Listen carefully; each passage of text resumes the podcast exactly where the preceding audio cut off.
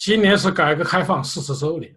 习近平本可以借此机会与毛泽东划清界限，再次高举邓小平的旗帜，使中国这辆已经偏离轨道的列车重回轨道，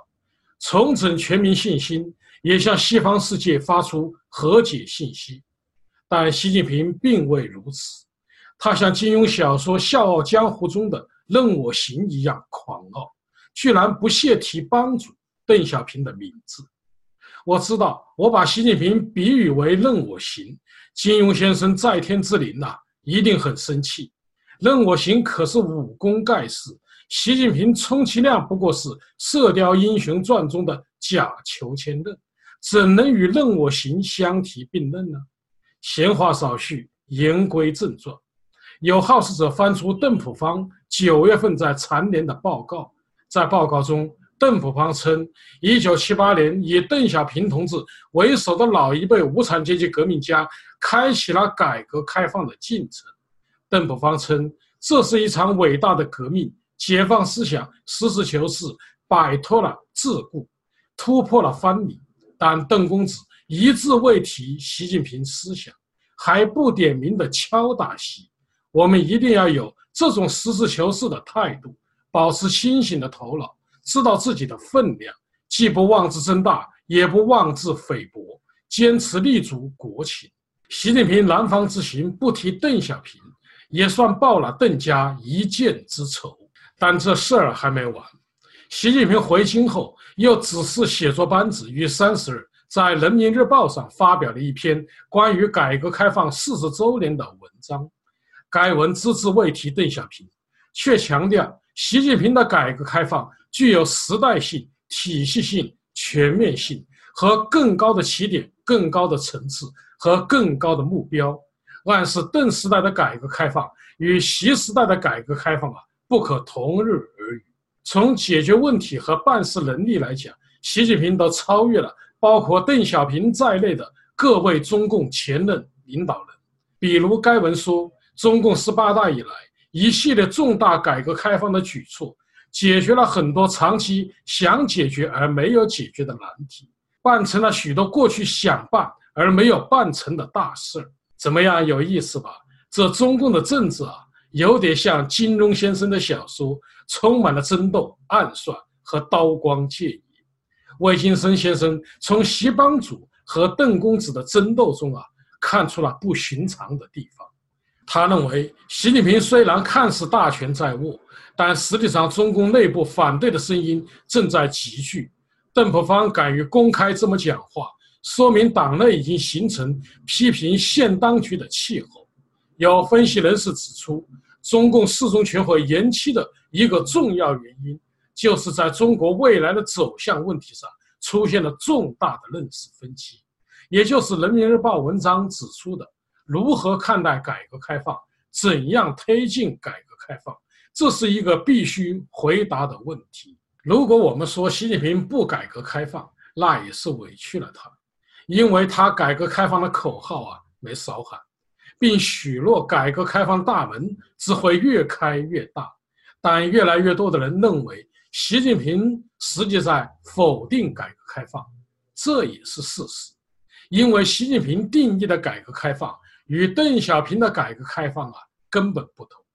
邓小平的改革开放是发展经济，党政分开，政企分开，保留适当的公民自由空间，淡化意识形态；而习近平的改革开放，则是在共产党的绝对领导下发展经济，做大做强国有企业。保留民营企业适当的生存空间，党政合一、政企合一，严控舆论，压缩公民自由，强化意识形态。我们也可以说，习近平的改革开放是毛泽东的极权主义和邓小平实用主义的结合体，或者说毛泽东的极权主义为体，邓小平的实用主义为用。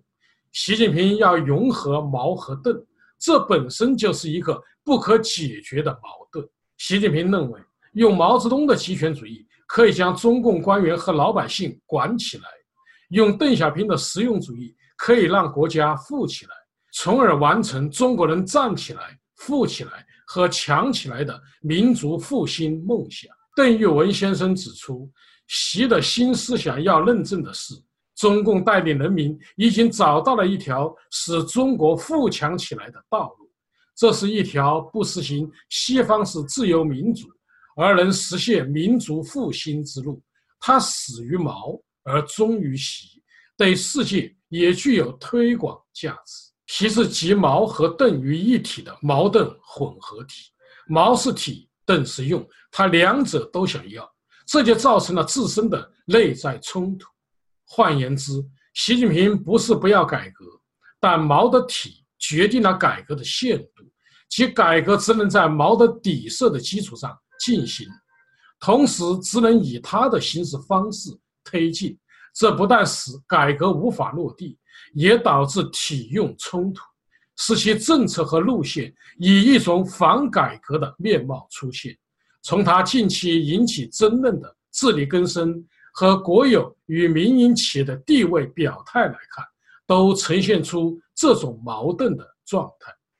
我认为，在习近平治国道路上有一个巨大的坑。那就是毛泽东的极权主义，又有一个巨大的山，那就是邓小平的改革开放。习近平要从毛泽东的坑里爬出来，又要攀上邓小平的山，这是一个无法完成的工程，也是习近平无法逾越的巨大障碍。他要么跌在毛泽东的坑里，要么从邓小平的山上跌下来，结果啊都是一样，那就是任我行的下场。何以见得？诸位且听我慢慢道来。一九四九年建国以来，毛泽东执政二十七年，期间发动了无数次的政治运动，把一个好端端的中国搅得天翻地覆，把中国人折腾得九死一生。什么镇压反革命、土改、三反五反四清、反右和文化大革命等等。毛泽东与天斗，与地斗，与人斗，直斗到啊生命的最后一息。毛泽东所实行的极权主义，反传统、反人性、反法治和反人权。他同列宁、斯大林左翼极权主义和希特勒、纳粹右翼极权主义具有相同的本质，但他又具有鲜明的中国特点，从而成为世界上第三个经典的现代极权主义模式。看看今天习近平的个人崇拜和党领导一切的做法，与文革时代何等相似；以反腐的名义清除政治异己的做法，与斯大林的党内清洗又何等的相似。但习近平忘记了一个重要的事实：现在是二十一世纪，一个全球化的时代，同时中国人已经历经了四十年改革开放，民智已开。中国作为世界第二大经济体。所建立起来的一整套官僚体系，包括管理经济的体系、管理社会法律体系，用独裁的方式来运转很困难。习近平要进行独裁统治，必须要对意识形态进行控制，对信息进行控制并统一思想。但是，面对不再封闭的中国社会，不再愚昧的知识分子，这也很难做到。极权主义是靠谎言。和恐怖维持的开放的社会，谎言和恐怖难以生存，所以习近平注定爬不出毛泽东的坑。接着啊，我们再说说邓小平的山。客观说，习近平与邓小平有很多相似的地方。对邓习两人来说，共产党这条船绝对不能翻，必须挽回民心，必须救党。尽管邓习二人救党的方法不一样，但目的是一样的。邓小平用的是改革开放，而习近平用的是反腐。在对付挑战共产党的领导、镇压异见者方面，邓习二人呐不分伯仲。但邓小平和习近平又有巨大的不同。邓小平为了救党，实行了有限的政治改革，如党政分开、废除终身制、集体领导。反对个人崇拜等等，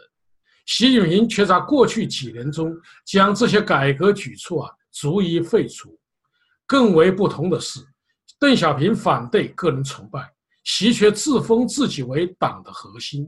在对西方关系上，邓小平体现出亲日亲美和亲西方，习则在不同的场合抨击西方的政治制度和普世价值，并毫不掩饰其走进世界舞台中央、出口中国模式的全球野心，从而激起了整个西方世界的对抗。可以说，今天整个西方世界与中国对峙，习近平的张扬、无知、盲动，以及对普世价值的憎恶，难辞其咎。邓小平四十年改革开放固然造就了权贵资本主义、贫富悬殊、司法不公、道德沦丧和环境污染，但大部分中国人富起来了是事实。说毛泽东时代人民站起来了是谎言，因为人民一直跪着。习近平绘画的从站起来到富起来再到强起来这个逻辑链呢，本身就是虚构的。习近平的必由之路是站在邓小平的山上，走上宪政民主的道路，实现中国百年未圆宪政梦。毛泽东的极权主义和邓小平的改革开放无法兼容，因为邓小平的改革开放就是建立在对毛泽东极权主义的否定基础上。综上所述，四中全会或许是习近平施展翻云手，进行政策调整。改弦更张的最后机会，因为习近平的倒行逆施已经得罪了所有的人。在改革开放的集结号下，习近平就像疯狂的任我行一样，纵有吸星大法也枉然。但无论习近平如何选择，中国已经进入了政治转型期。各位英豪，你们准备好了吗？好，各位观众朋友，今天的节目到此，感谢您的收看。